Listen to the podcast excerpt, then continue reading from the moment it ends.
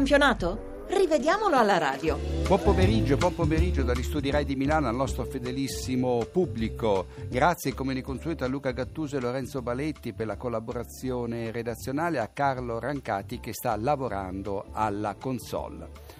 Partiamo dal successo del Sassuolo sull'Inter, la partita di pranzo. Il primo episodio è quello di cui ha parlato molto Mancini alla fine della gara. All'ottavo minuto Berardi, che di recente ha scontato tre giornate di squalifica per un fallo di reazione su Ansaldi in Genoa Sassuolo del 22 novembre, rischia grosso quando dopo essersi liberato del pallone allarga il braccio e colpisce con una manata il difensore nerazzurro al viso. Per l'abito dovere il gesto è involontario e noi siamo d'accordo con lui. Di sicuro non è da rosso come voleva Mancini. In ogni caso niente prova TV avendo l'arbitro visto e valutato l'episodio. Al 32esimo Doveri non ammonisce Peluso che in scivolata entra come un treno su Contbia, inspiegabile, mentre due minuti dopo mostra il giallo a Murillo per un fallo inesistente su Falcinelli e infatti il giocatore del Sassuolo che dopo aver calciato il pallone va a finire contro l'avversario. La fa franca invece Miranda, autore di tre falli al limite dell'area nerazzurra nella prima mezz'ora, ma di questo Mancini non parla. Al 68esimo Doveri sbaglia quando ammonisce Cannavaro per un fallo inesistente sugli Aic che al limite dell'area si tuffa senza essere toccato dall'avversario. Il giallo per simulazione toccava al serbo. Cannavaro diffidato salterà la prossima partita per squalifica e su questi episodi le immagini tv dovrebbero fare chiarezza e giustizia. Ci vuole davvero poco. A sei minuti dal novantesimo l'Inter protesta perché Dovere interrompe un'azione d'attacco dopo che Missiroli in barriera subisce una pallonata alla testa restando a terra, ma l'arbitro applica il regolamento in modo corretto.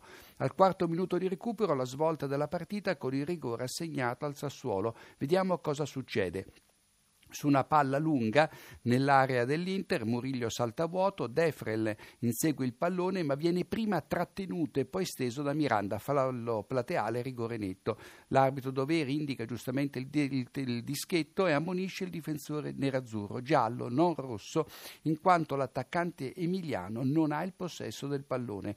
Berardi firma l'1-0 nonostante l'azione fastidiosa di D'Ambrosio che forse memore del gesto di inizio partita si mette davanti al pallone prima della trasformazione, ammonito anche lui. E andiamo a Bergamo dove il Genoa ha vinto 2-0, ma vedremo che il primo gol della squadra ligure era da annullare. Al quarto d'ora Taxidis colpisce al naso l'Axalt, suo compagno di squadra, in modo tanto involontario quanto duro e al 33esimo, vedete la legge del contrappasso, anche il greco si prende un colpo al volto. Poco prima dell'intervallo Rincon sfiora il gol con un tiro deviato da Cigarini che si impenna e si stampa sulla traversa. Al 79esimo Zemaili porta avanti il Genoa, ma sulla traiettoria del suo tiro, fra l'altro splendido, c'è Pavoletti in fuorigioco che si abbassa e lascia passare il pallone e quindi il gol andava annullato. E andiamo a Bologna, dove il Chievo si è affermato per 1-0. La squadra di casa spreca un rigore con destro che si fa parare il tiro centrale da Bizzari. Evidente lo sgambetto di Frey su Giaccherini, destro sul destro, che appunto provoca il rigore.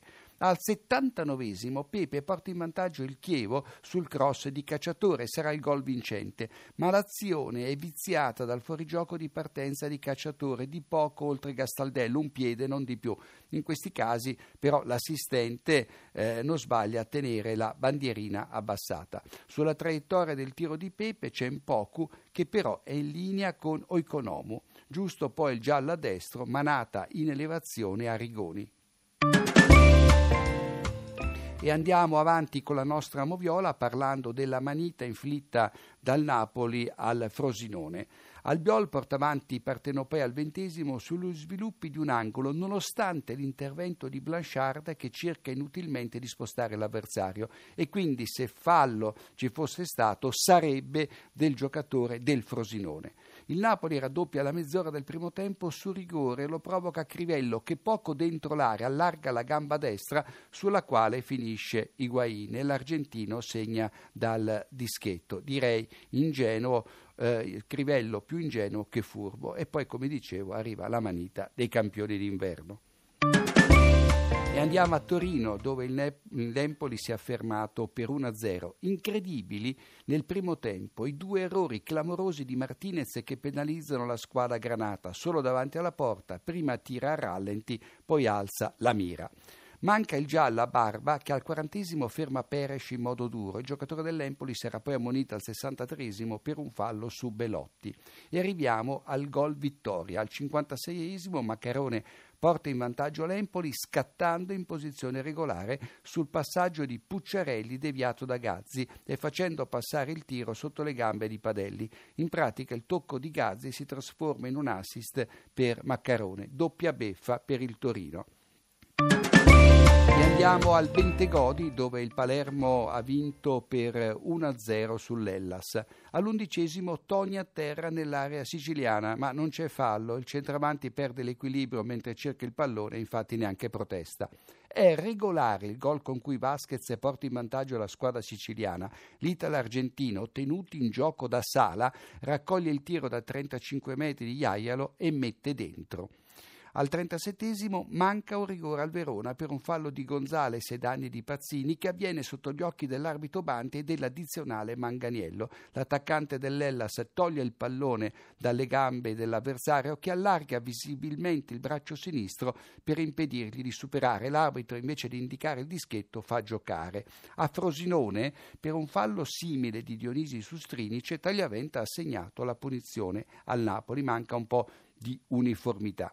Al 65 il copione si ripete nell'area del Verona, dove Moras, sugli sviluppi di un angolo, devia con il braccio il pallone per evitare l'intervento di Goldaniga e il pallone finisce tra le braccia di Collini. Qui manca un rigore al Palermo. Poi Toni, marcato da Goldaniga, si lascia cadere nuovamente a terra dopo una leggera reciproca trattenuta, niente di che. Ed è tutto con la nostra moviola in attesa di Sampdoria Juventus che si giocherà stasera a Marassi e l'arbitro designato è Mazzoleni di Bergamo.